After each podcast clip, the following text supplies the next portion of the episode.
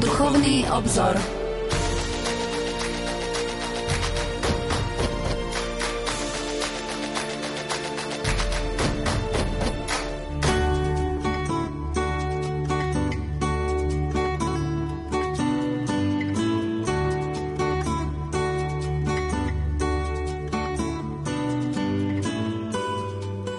Modlitba pápeža Františka k svetému Jozefovi. Slávny patriarcha svätý Jozef, ktorého moc dokáže urobiť možnými veci nemožné. Príď mi na pomoc v týchto chvíľach úzkosti a ťažkostí. Vezmi po tvoju ochranu situácie tak ťažké a náročné, ktoré ti zverujem, aby mali šťastlivé vyriešenie. Môj milovaný otec, všetku svoju dôveru vkladám do teba. Nech sa nepovie, že som ťa vzýval márne, a pretože ty všetko môžeš u Ježiša a Márie, Ukáž mi, že Tvoja dobrota je taká veľká ako Tvoja moc. Amen. Svetý Jozef, správca Božích pokladov a patrón celej cirkvi, oroduj za nás.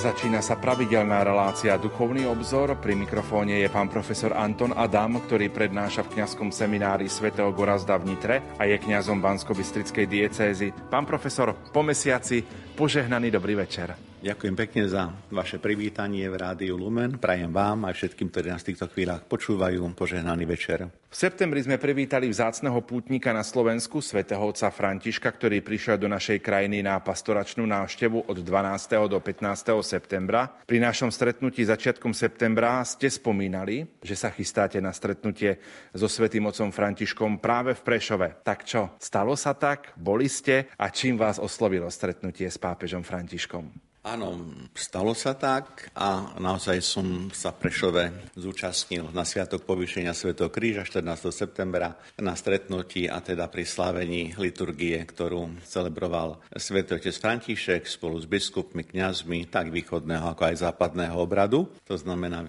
grekokatolickej či rimokatolickej církvy. Naozaj chcem vyzvihnúť veľmi dobrú organizáciu a veľmi ochotných dobrovoľníkov, ktorí sa na tejto akcii tam podielali. Taktiež ma oslovila celková atmosféra, pretože ako je všeobecne známe, tí koridory sa uzatvárali v 8 hodine. Bol veľmi kvalitný duchovný program pre putníkov. Vnímal som svätého Otca naozaj veľmi sústredeného na liturgiu, tak asi ako je to už známe pri Svetom Otcovi, že žiadne nejaké gesta navyše alebo niečo, čo by bolo rušivým elementom.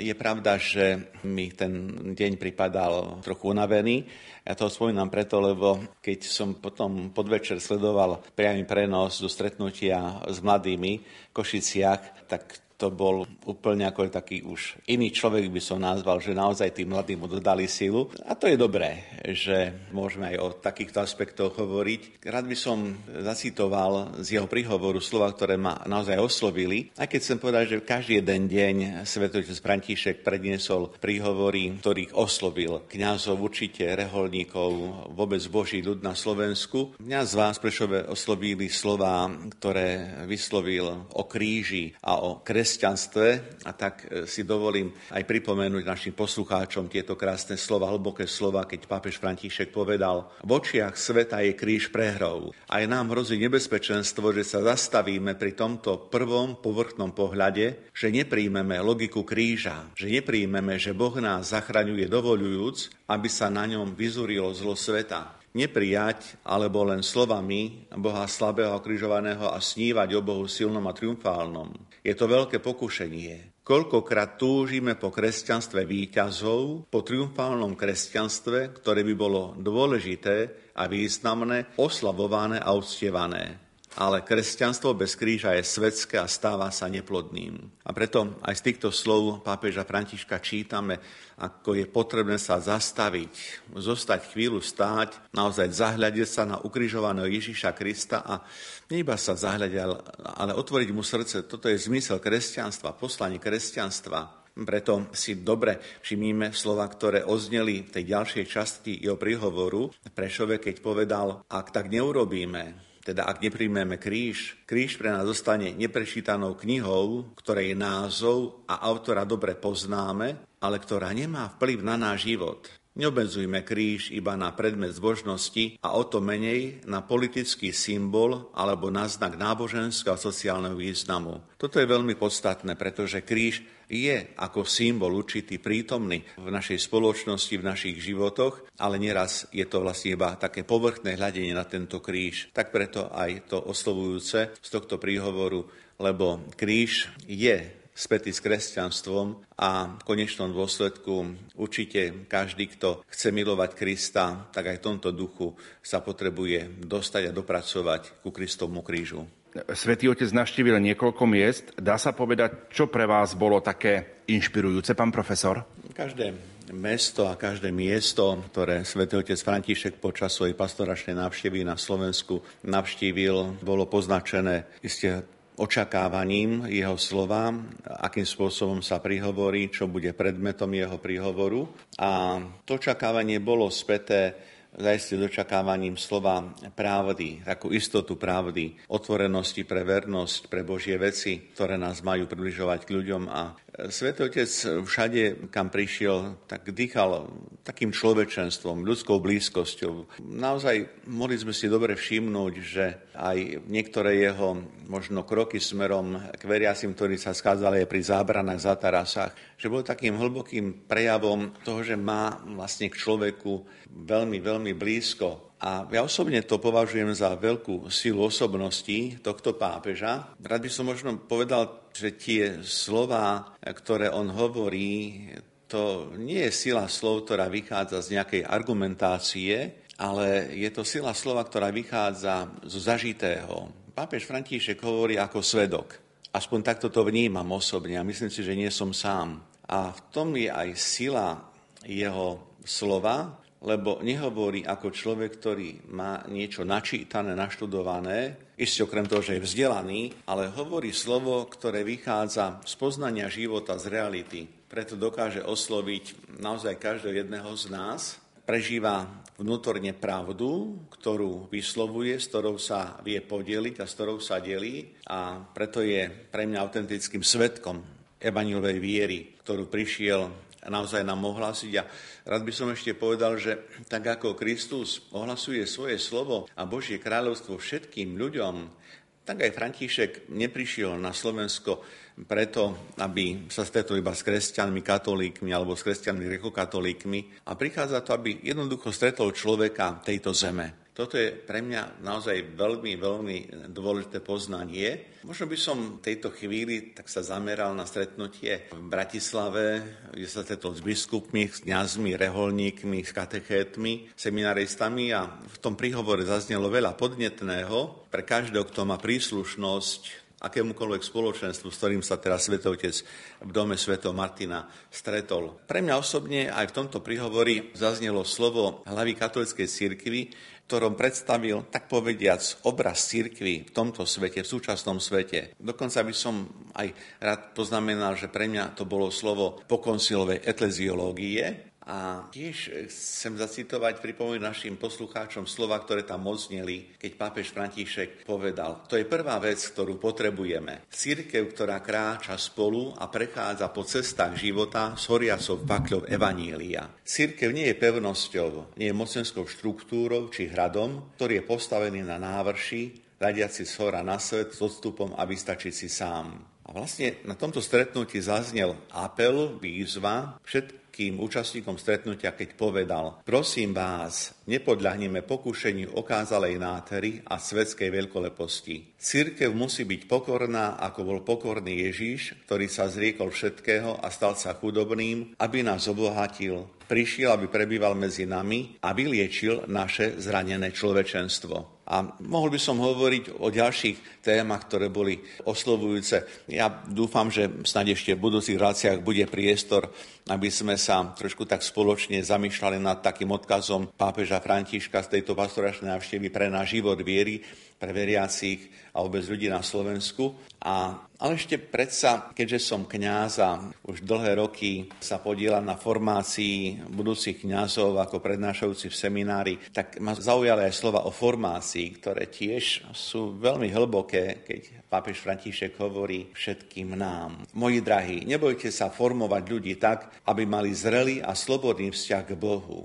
Dôležitý je tento vzťah budeme mať možno pocit, že nemáme všetko pod kontrolou a že strácame silu autoritu, ale Kristova církev nechce ovládať svedomie a obsadiť miesta, chce byť fontánom nádeje v živote ľudí. Oslovujúce, aby sme si uvedomili, že naozaj je v nás niekedy taký, ja neviem, túžba, alebo možno nejaký vnútorný podnet ovládať, zvlášť tam, kde sme v kontakte s ľuďmi, ktorých možno formujeme a máme teda zodpovednosť za, za ľudí, že je v nás také pokušenie ovládnuť týchto ľudí. A pápež hovorí, formujte ich v slobode, dajte im priestor, aby v slobode rástli. Isté to je veľká vec, lebo sloboda vyžaduje uvedomelosť, vedomie, poznanie zodpovednosti a to je naše pozvanie byť človekom, ktorý je zodpovedný, ale dáva priestor v slobode tomu druhému. A výzva vôbec k rozvíjaniu kresťanského života v slobode, to je téma, ktorej má veľké miesto, vlastne kreativita, taká otvorenosť pre dialog a preto nech zaznejú slova znovu papeža Františka, ktorý povedal, církev, ktorá vie viesť dialog so svetom, s tými, ktorí vyznávajú Krista, hoci nie sú naši ľudia, s tými, ktorí kráčajú no, namáhavou cestou duchovného hľadania a tiež s tými, ktorí neveria. Slovo, ktoré rezonuje v cirkvi na Slovensku do týchto dní. Církev, ktorá tu naozaj nie iba preto, aby, tak povedia, sprijímala, počúvala tých, ktorí jej patria, tak ako to povedal, ktorí sú naši. To je tiež také veľké pokušenie, venovať pozornosť tým, ktorí sú naši. A je to slovo, ktoré má čo povedať tejto generácii kresťanov na Slovensku, aby církev aj v duchu Vatikánskeho koncil II bola otvorená v dialogu naozaj pre všetkých ľudí, tak ako Kristus. Tak toľko úvod dnešnej relácie. Pokojný dobrý večer a ničím nerušené počúvanie vám praja aj dnešný vysielací tým zložení majster zvuku Marek Rimovci, hudobná redaktorka Diana Rauchová a moderátor Pavol Jurčaga.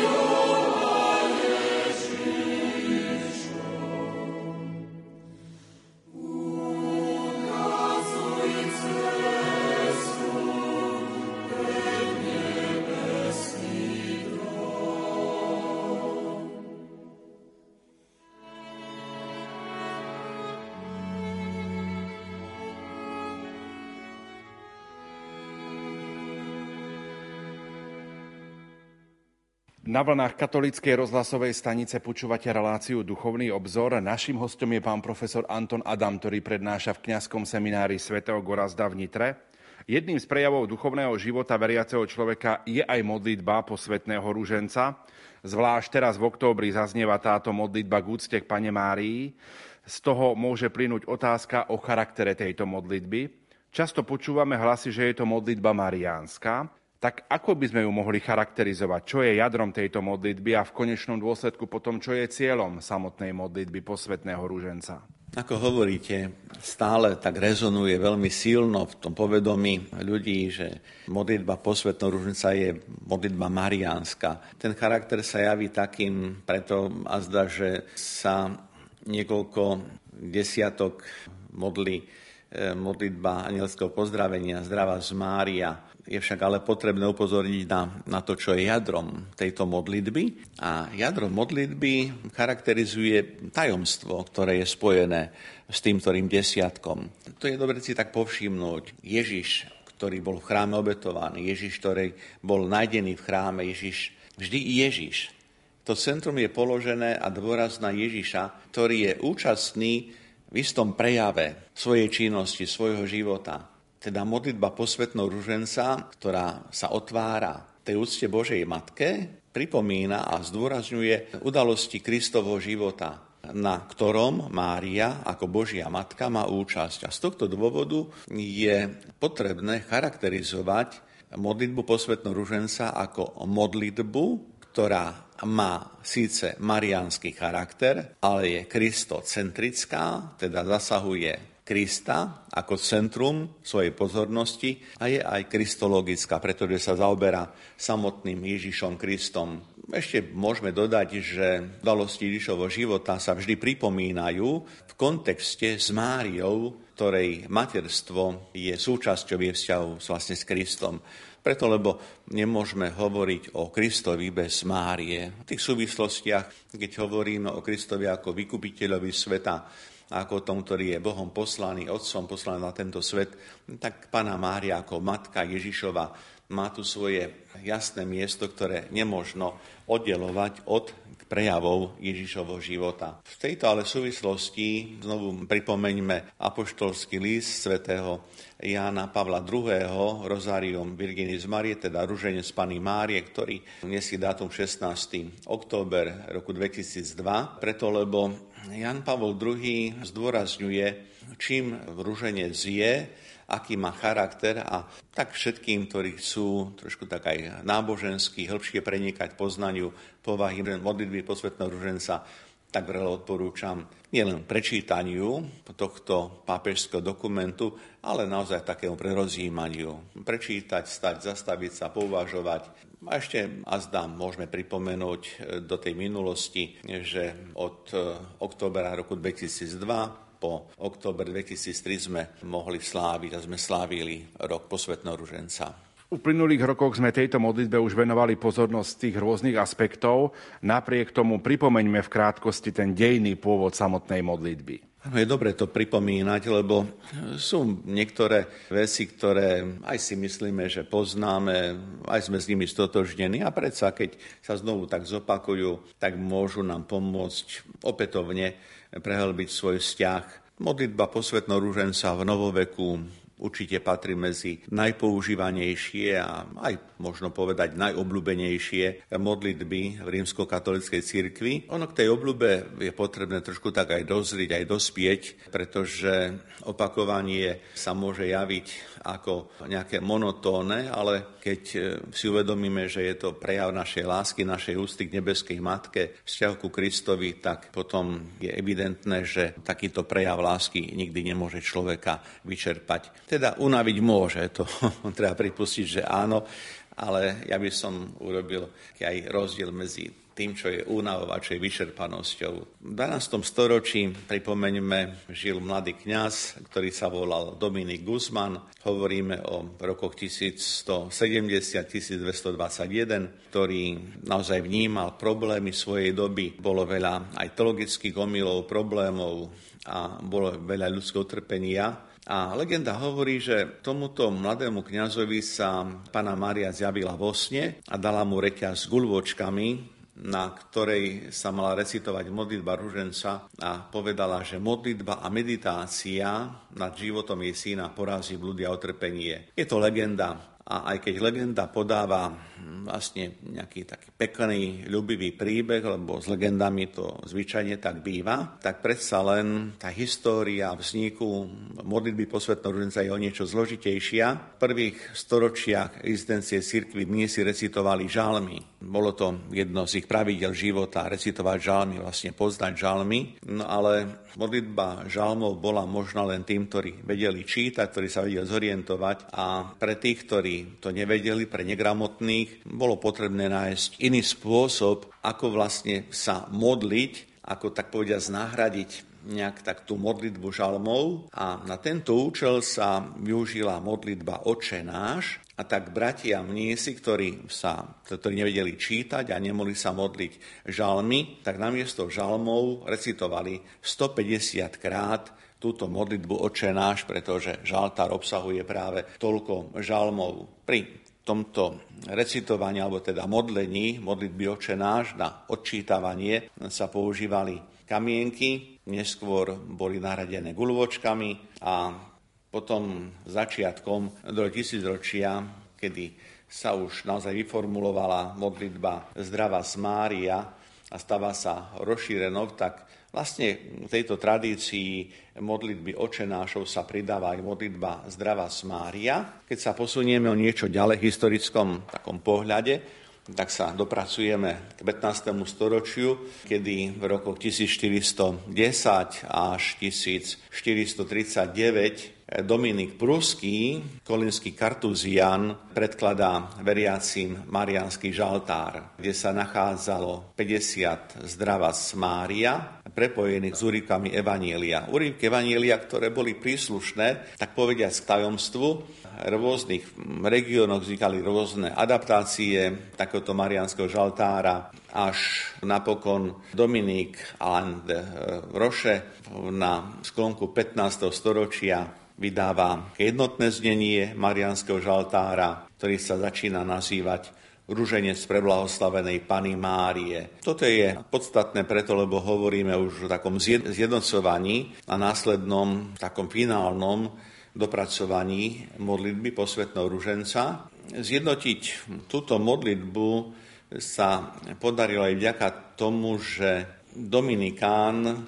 Alberto de Castello v roku 1521 vybral 15 úrivkov z Evanielia a vlastne pričlenil ich teda znovu k jednotlivým vlastne tajomstvám, ktoré boli dominantné pre ten, ktorý teda prejav Kristovo života, ako som to už pred chvíľkou spomenul. No a tak vlastne sa pomaličky ujíma forma modlitby, ktorú poznáme v súčasnej dobe. Modlitba posvetného ruženca sa stáva každodennou povinnosťou reholných bratov, ružencových spolkov, ale preniká aj do života jednotlivcov. Ešte dobre je pripomenúť, že ruženec má charakter modlitby prosebnej, rovnako ďakovnej, oslavnej, pretože prostredníctvom Pany Márie sa ľudia obracali a obracajú k Ježišovej matke aby sa prihovárala, aby orodovala a teda vyprosovala potrebné dary a milosti, ale rovnako cez Máriu, pochopiteľná vec, chceme aj ďakovať Kristovi. Toto tiež nech je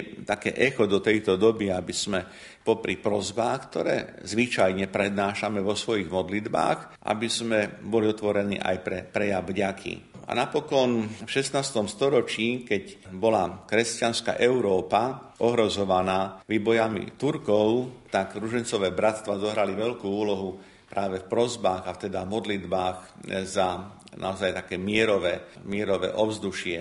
Pri modlitbe posvetného ruženca vyniká samotné poslanie pani Mária ako orodovníčky, a sprostredkovateľky, tak ako o tom hovorí aj druhý Vatikánsky koncil v známej konštitúcii Lumen Gentium, Svetlo národov, ktorej sa venuje práve 8. kapitola, keď hovorí o úlohe či poslaní Pani Márie v cirkvi. Vo štvrtok 7. októbra sme podľa liturgického kalendára slávili spomienku rúžencovej Pany Márie. Pripomeňme pôvod tohto slávenia. Skôr ako zameriame pozornosť na pôvod slavenia, tak ešte chcem pripomenúť, že pápež eh, Pius V pontifikát, ktorého sa naplnil v roku 1566-1572, tak uviedol takú naozaj finálnu verziu modlitby posvetného ruženca a ju predstavil ako zavezujúcu pre celú katolícku církev. Obraňme pozornosť teda na pôvod slavenia Sviatku Ružencovej Pany Márie. Z histórie je teda známe, že pri Lepante 7 októbra roku 1571 sa stretlo kresťanské vojsko s Turkami. Kresťanské vojsko viedol vtedy Žán Austria a pod jeho vedením kresťanské vojsko zvíťazilo nad Turkami a zlomilo ich moc vôbec v oblasti celého Stredomoria. Vtedy pápež svätý Pius V ustanovil na 7. októbra spomienku Pany Márie Výťaznej, ktorú o niečo neskôr nahradil spomienkou Ružencovej Pany Márie. Spočiatku táto liturgická spomienka bola ľubovoľná, ale po víťazstve kresťanských vojsk pri Petrovom Baradíne 15. augusta roku 1716 a po slobodení ostrova Korfu pápež Klement XI nariadil slávenie tohto sviatku Ružencovej Pany Márie pre celú církev. Potom v tej úcte Ružencovej Pany Márie pokračovali aj ďalší pápeži. Pripomínam pápeža Leva 13., ktorý vydal niekoľko apoštolských listov na podporu marianskej úcty a osobitne modlitby posvetného ruženca. V roku 1887 povýšil liturgický stupeň Sviatku Ružencovej Pany Márie a október zasvetil Pane Mári ako kráľovnej posvetného ruženca. No a po koncile, Vatikánskom koncile a po obnove liturgie je 7. október zaradený v liturgickom kalendári cirkvy ako záväzná spomienka Ružencovej Pany Márie. Takže áno, tá pomoc, ochrana Pany Márie bola a je veľká a nachádza to odozvu, tak ako sme si teraz uviedli aj v cirkvy a ako viem, tak táto spomienka pani Márie Ružencovej je veľmi obľúbená a veriaci ľud krát túto spomienku aj slávi. My si v tejto chvíli opäť trochu zahráme a po pesničke budeme v našom rozprávaní pokračovať.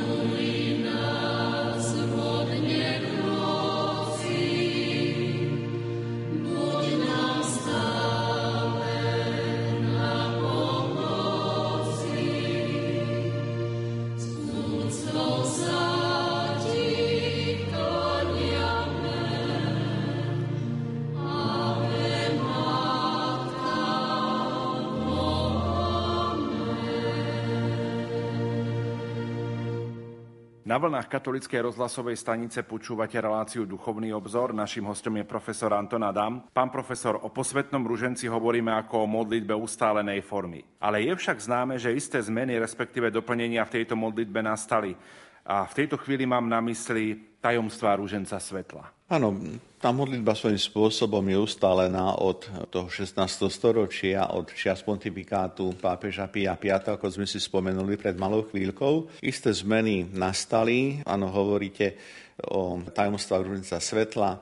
Najskôr pripomeniem, že v kontexte fatimských zjavení prikáza teda k určitému doplneniu modlitbe posvetného rúženca, keď na záver desiatku je pridaná krátka modlitba, prozba o Ježišu, odpúsť nám naše hriechy, zachraň nás od pekelného ohňa a priveď do neba všetky duše, najmä tie, ktoré najviac potrebujú Tvoje milosrdenstvo. To je naozaj kontextuálne vyjadrenie tejto modlitby, vo vzťahu k fatimským zjaveniam, o ktorých sme tiež už mali možnosť niekoľkokrát rozprávať na vlnách Rádia Lumen.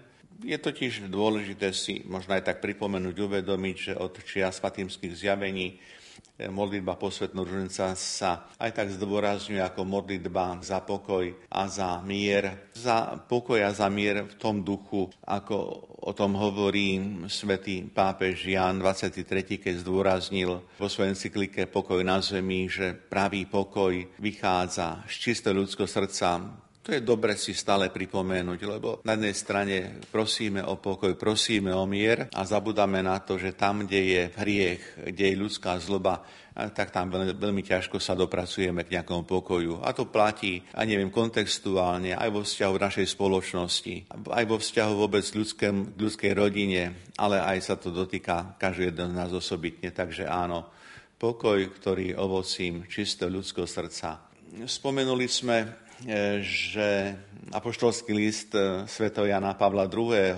Rosarium Virginis Marie e, a práve s týmto dokumentom pápeža Sv. Jana Pavla II. súvisia predmetné tajomstvá rúženca svetla. Dovolím si tak pripomenúť jeho slovami, prečo k rúžencu tomu tradičnému boli pridané tieto tajomstva. Takže citujem doslova z apoštolského listu Jana Pavla II, keď píše Preto, aby sa ruženec stal skutočným súhrnom Evanília, je vhodné po pripomenutí si vtelenia a skrytého Kristovo života a pred tým, ako sa zameriame na jeho bolesti a utrpenia a na jeho víťazné zmrtvých stane, upriamiť meditáciu na niektoré zvlášť dôležité okamihy jeho verejného účinkovania. To sú tajomstva svetla. Toto doplnenie o nové tajomstvá neoslabuje žiaden zo základných prvkov tradičnej formy a jeho cieľom je, aby sa ruženec v rámci kresťanskej spirituality prežíval s obnoveným záujmom ako opravdivé uvedenie do hlbo Kristovho srdca, oceánu radosti a svetla utrpenia a slávy. Z týchto slov Sveto Jana Pavla II si uvedomujeme, že vlastne popri udalostiach vtelenia Kristovho skrytého života, čo je radostný rúženec, popri udalostiach utrpenia a bolesti, čo sú bolestné tajomstvá, a napokon popri tajomstvách, ktoré pripomínajú Kristovo víťazstvo nad riechom a smrťou, čo sú slavnostné tajomstvá, tak Jan Paul II pridáva tajomstvá, ktoré ešte hĺbším spôsobom upriamujú pozornosť na naozaj to, čo je, e, tak povediac, prejavom a naplnením Kristovo verejného pôsobenia a účinkovania. Tajomstva radosného, bolestného a slávnostného rúženca sú už pevne zakorenené. My sa bližšie zastávame pri tajomstvách svetla, pán profesor. Áno, svätý Jan Pavol II poukazuje na potrebu hĺbšie sa zamýšľať nad tajomstvami, ktoré predstavujú tajomstva svetla, lebo pripomínajú udalosti, ktoré sa spájajú s Ježišovým verejným účinkovaním po tom, čo sa naplnil čas jeho detstva a napokon, keď sa aj ukončil obdobie jeho skrytého života, Ježiš začal verejne účinkovať. Práve verejný život Ježiša Krista, jeho verejné účinkovanie, jeho hlasovanie toho Božieho posolstva, Božieho evanília dáva možnosť tak hĺbšie prenikať k samotnej povahe a podstate tajomstiev svetla. V dokumente o ruženci svety Jan Pavol II hovorí, v skutku najväčším tajomstvom Krista je to, že je svetlom. On je svetlo sveta, tak ako čítame v Evangeliu svätého Jána. No táto pravda sa objavuje najmä počas jeho verejného účinkovania, keď ohlasuje Evangelium Božieho kráľovstva a vlastne nám, vôbec ľuďom, kresťanom, kresťanskému spoločenstvu, sa zdôrazňuje 5 významných okamihov, udalostí z verejného účinkovania, ktoré si teraz jednoducho pripomeňme, o ktorých udalostiach vlastne hovoríme. To je Ježišov krst v Jordáne, potom keď je prítomný na svadbe v Káne Galejskej, keď ohlasuje Božie kráľovstvo a pozýva ľudí, aby sa obrátili, aby činili pokánie. Potom je to udalosť Kristovo premenenia na vrchu tábor, kde boli prítomní apoštoli Peter, Jakub a Ján. A napokon veľká udalosť Kristovom verejnom účinkovaní, keď vo večeradle na sklonku tohto verejného účinkovania ustanovuje Eucharistiu, oltárnu sviatosť a vlastne tým sa završuje to veľkonočné tajomstvo. Prečo Jan Pavol II považuje za potrebné hovoriť o udalostiach verejného Kristovho účinkovania? No jednak preto, lebo Kristus prišiel, aby ohlásil Božie kráľovstvo a potom pozval aj nás, aby sme sa stali svetkami tohto ohlasovania. Pozval aj nás, aby sme tiež mali účasť na tomto ohlasovaní a boli svetkami tej viery, ktorú sme prijali sviatosťou krstu. Ak Jan Pavol II na jednej strane cituje slova z Janovho Evanielia a hovorí Kristus ako svetlo sveta, tak potom je dobré pripomenúť, si uvedomiť si slova, ktoré nachádzame v Matúšovom evaníliu, kde je uvedená Ježišova reč na vrchu a tam sa apoštolom, ale aj nám pripomína Ježišovo slovo. Vy ste soľ zeme. A ak soľ stratí chuť, čím ju osolia? Už nie je na nič, len ju vyhodiť von, aby ľudia pošliapali. A potom zdôrazňuje Ježiš.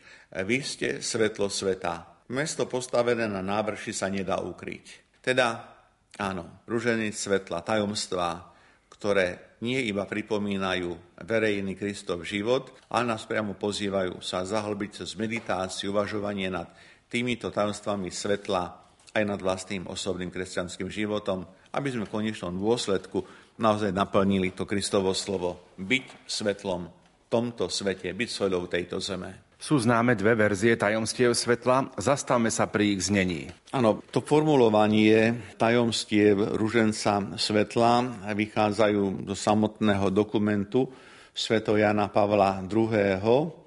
Pripomeňme najskôr prozby k predesiatku tajomstiev tohto svetla, ktoré zazniejú nasledovným spôsobom. Ježiš, ktorý nech je svetlom nášho života, Ježiš, ktorý nech uzdravuje milostrednou láskou, Ježiš, ktorý nech nás vezme k sebe do väčšnej slávy.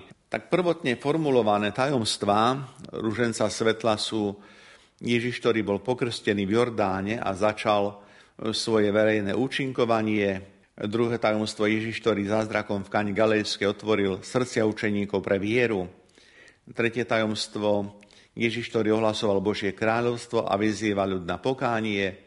Štvrté tajomstvo Ježiš, ktorý sa ukázal v božskej sláve na hore premenenia a napokon piaté tajomstvo Ružnica svetla. Ježiš, ktorý nám dal seba za pokrm a nápoj oltárnej sviatosti. Prichádzame k roku 2003, kedy na 44. riadnom plenárnom zasadaní konferencie biskupov Slovenska 18.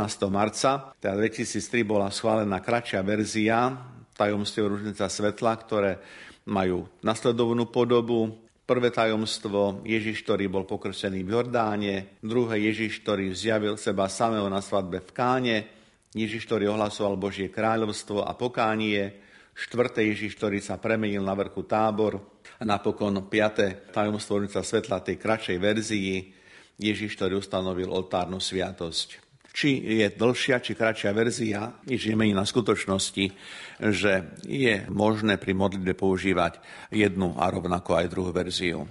čo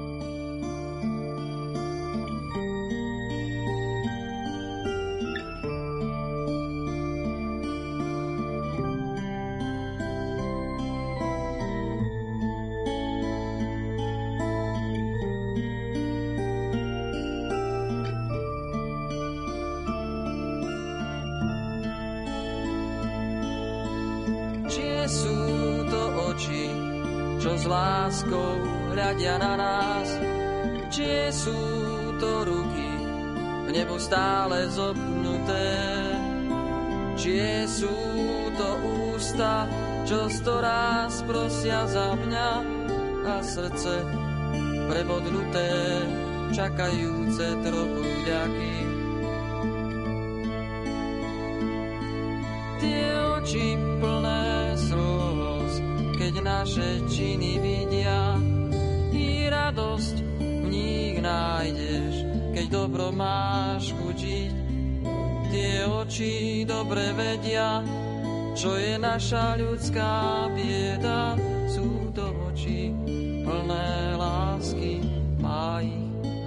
mať.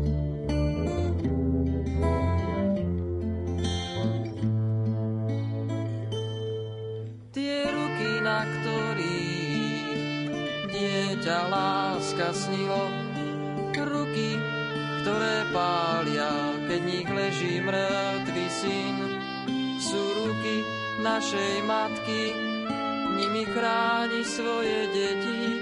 Sú to ruky plné lásky, má ich naša mať.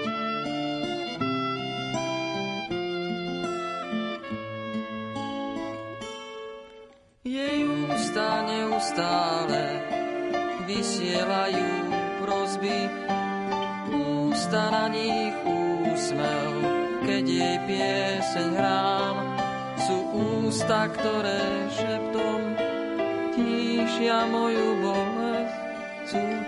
Ústa plné lásky, má ich naša mať.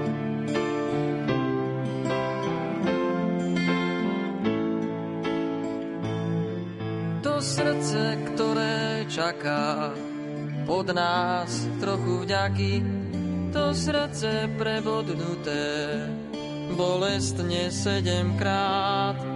To srdce, ktoré príjme všetkých biedných ľudí, je to srdce plné lásky, má ho naša mať. V uplynulých mesiacoch sme venovali pozornosť svetému Jozefovi aj vo vzťahu k výrokom pápeža svätého Jána Pavla II., Benedikta XVI. aj svätého otca Františka. Rok 2013 zaznamenal jednu dôležitú udalosť v kontexte so svätým Jozefom, ktorú by sme mohli našim poslucháčom radi priblížiť. Áno, jedná sa o udalosť, ktorá sa dotýka slávenia Svetej Omše, ktorej sa prednáša eucharistická modlitba, ktorú často nazývame aj kánon Svetej Omše. V eucharistických modlitbách, to posluchači dobre tak vedia, bola vždy zmienka o pane Márii, avšak nespomínalo sa meno svätého Jozefa.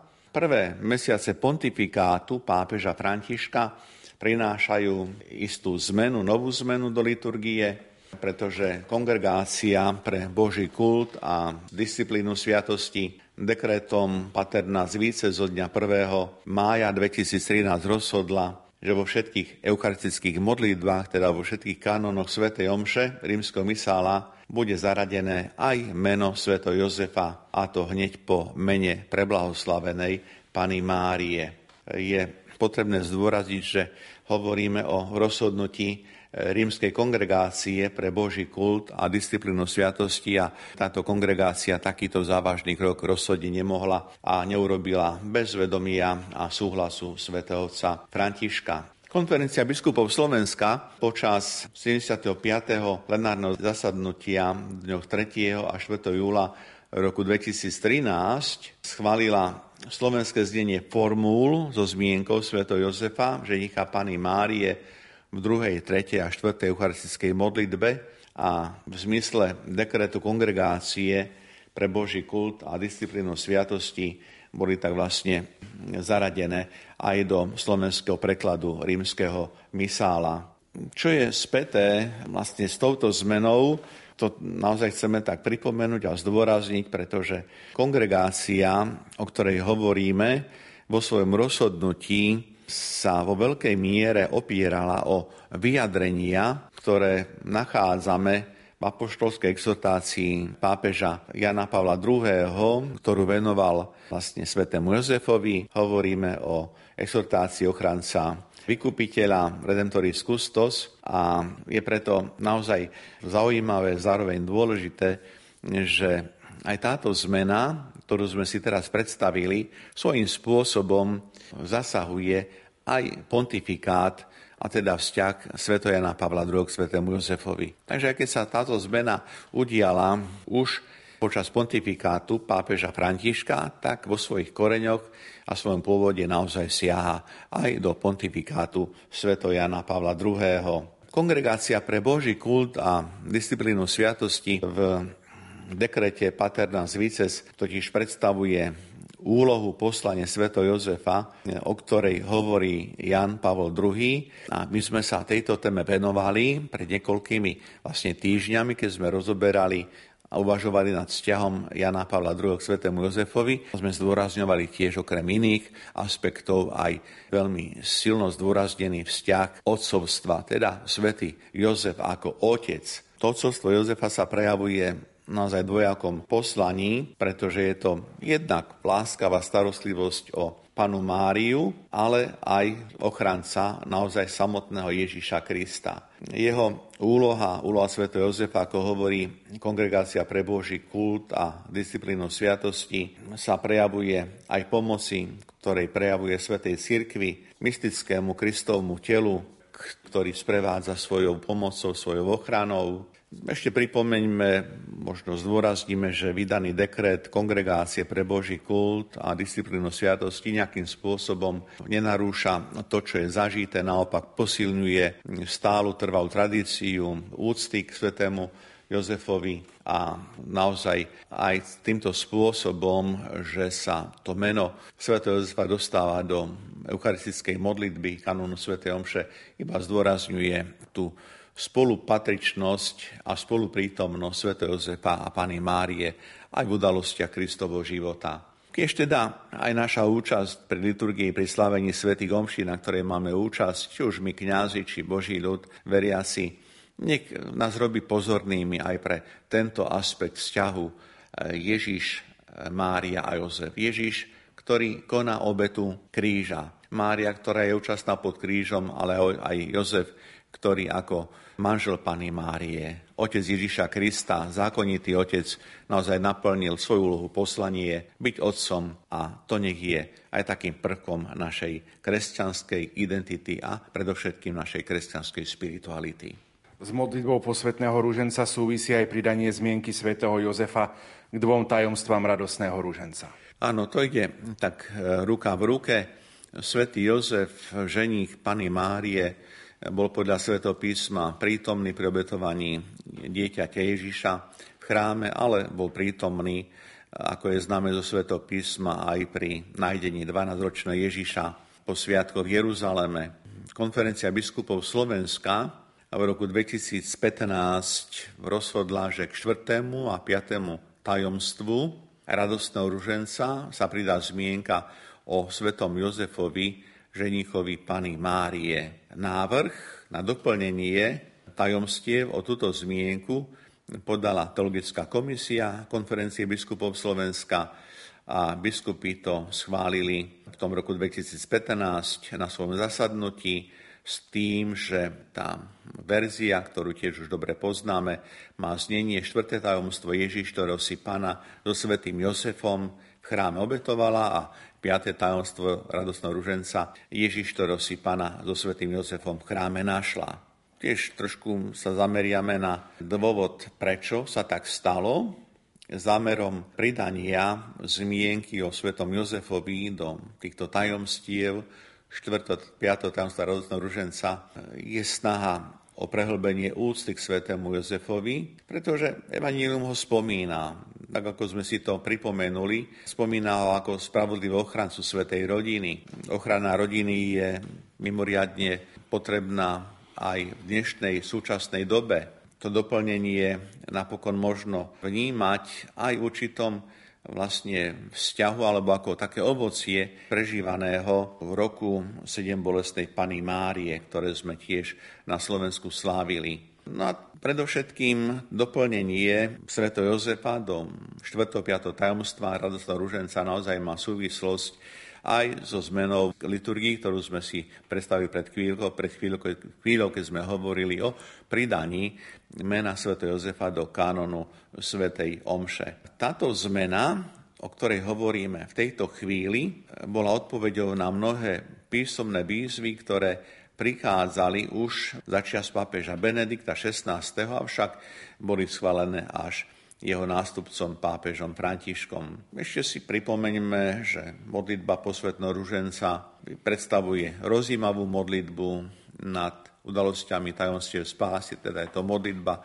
ktorá je recitovaná meditatívnym spôsobom. Biskupy zdôvodňujú svoje rozhodnutie vložiť meno Sv. Jozefa do týchto tajomstiev, iste preto, lebo to tak silno zaznieva tá pravda prítomnosti svätého Jozefa pri obetovaní Ježiša v chráme. Nie je tam iba Matka Mária, je tam aj svätý Jozef, ktorý ako by bol trošku tak v úzadí. To je tá nenápadnosť svätého Jozefa.